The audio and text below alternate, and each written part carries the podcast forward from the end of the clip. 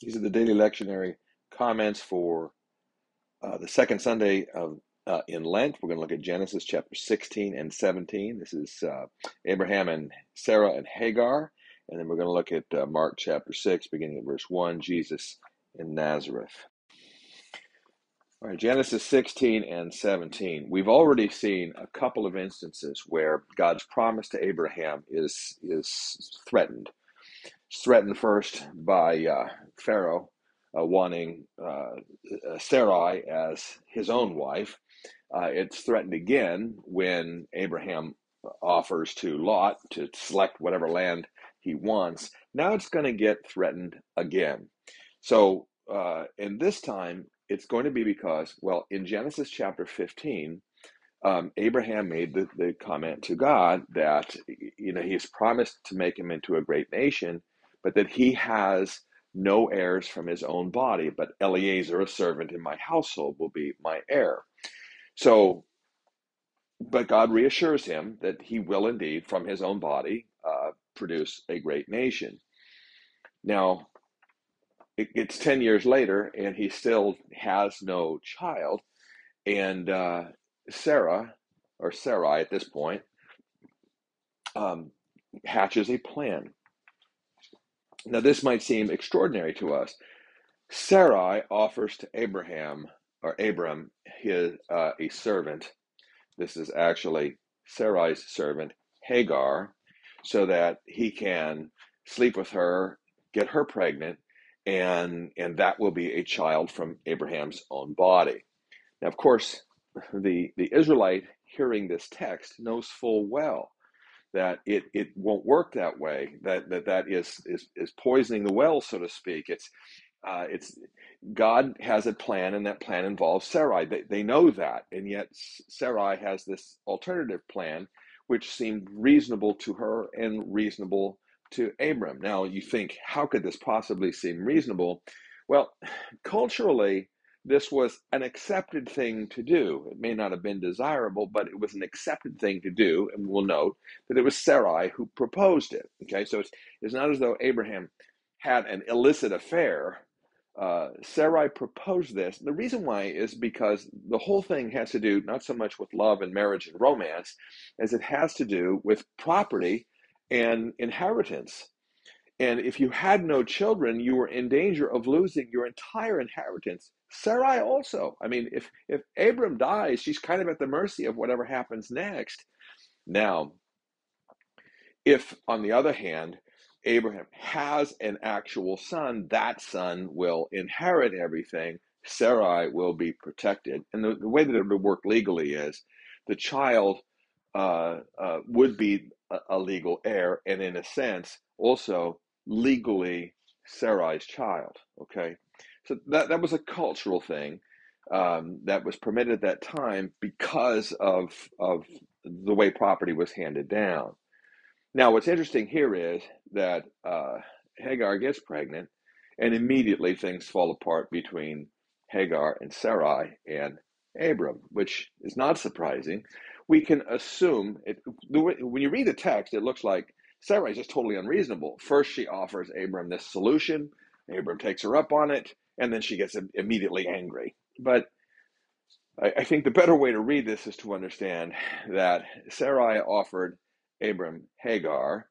When Hagar conceived, Hagar took a bad attitude towards Sarai because you know she, she felt like she was superior to her, even though she was not. She was still a servant.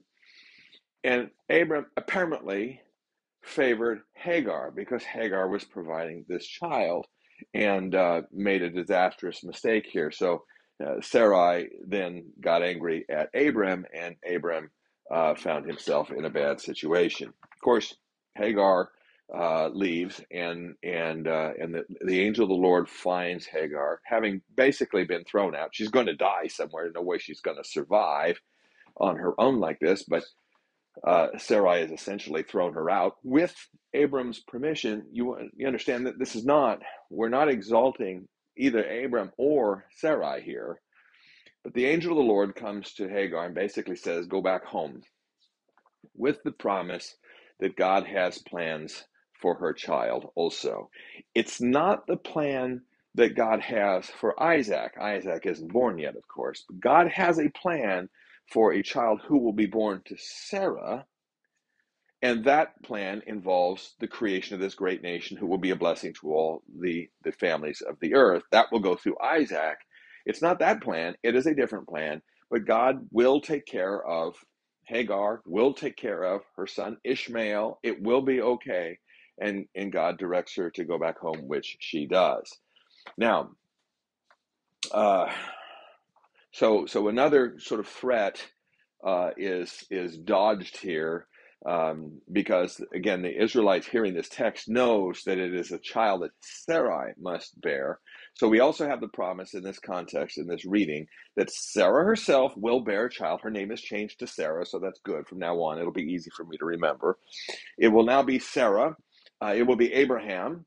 Uh, he will create a God will create a great nation. It will be from Abraham's own body and from Sarah's own body. In fact, he even gives the child a name, Isaac. Uh, so that is settled. Uh, even though we've had uh, we've had a number of threats to God's promise, so to speak, some dramatic irony here, but God is in control. We see God is in control, and His plan is going to come through. Now, um, as for the sign of circumcision, let's say a few things about that.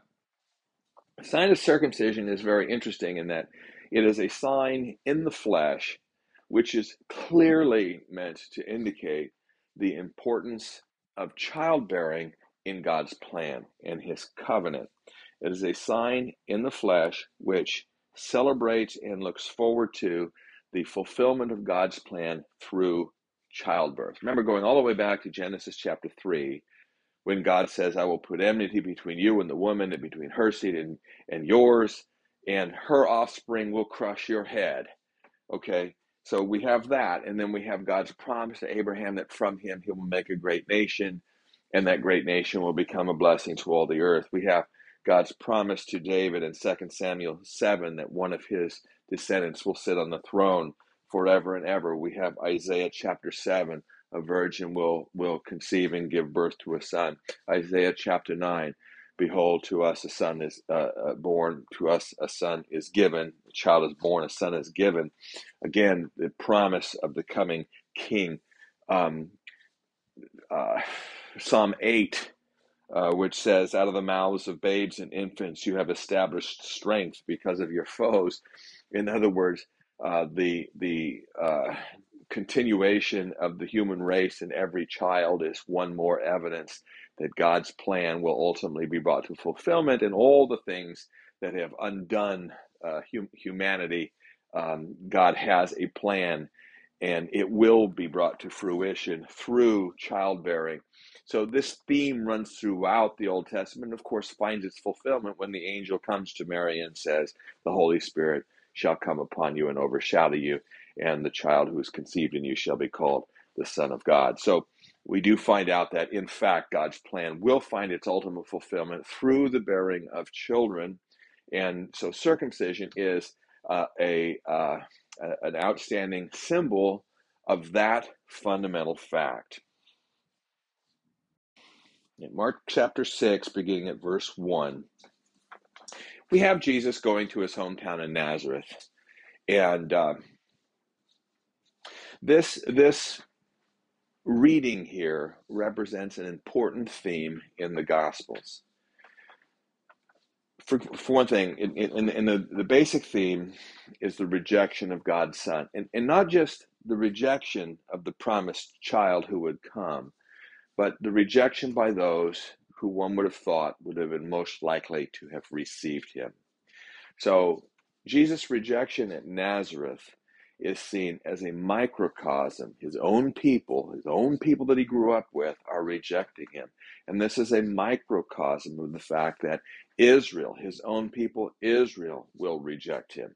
And this is a microcosm of the fact that the world itself, which was made by him, will reject him. In fact, that's exactly the point that John makes in his prologue he came to the world, and though the world was made through him, the world did not know him. He came to his own people, and his own people did not believe in him.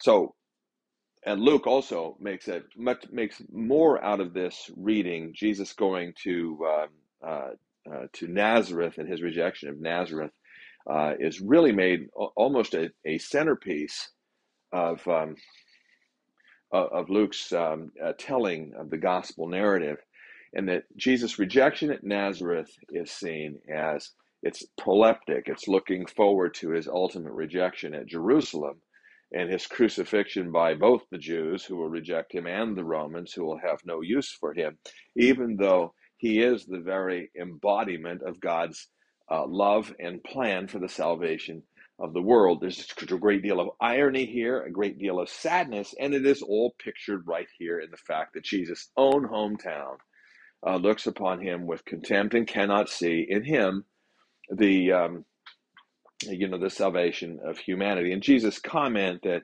you know uh, uh, only in his own hometown and among his own people is a prophet without honor.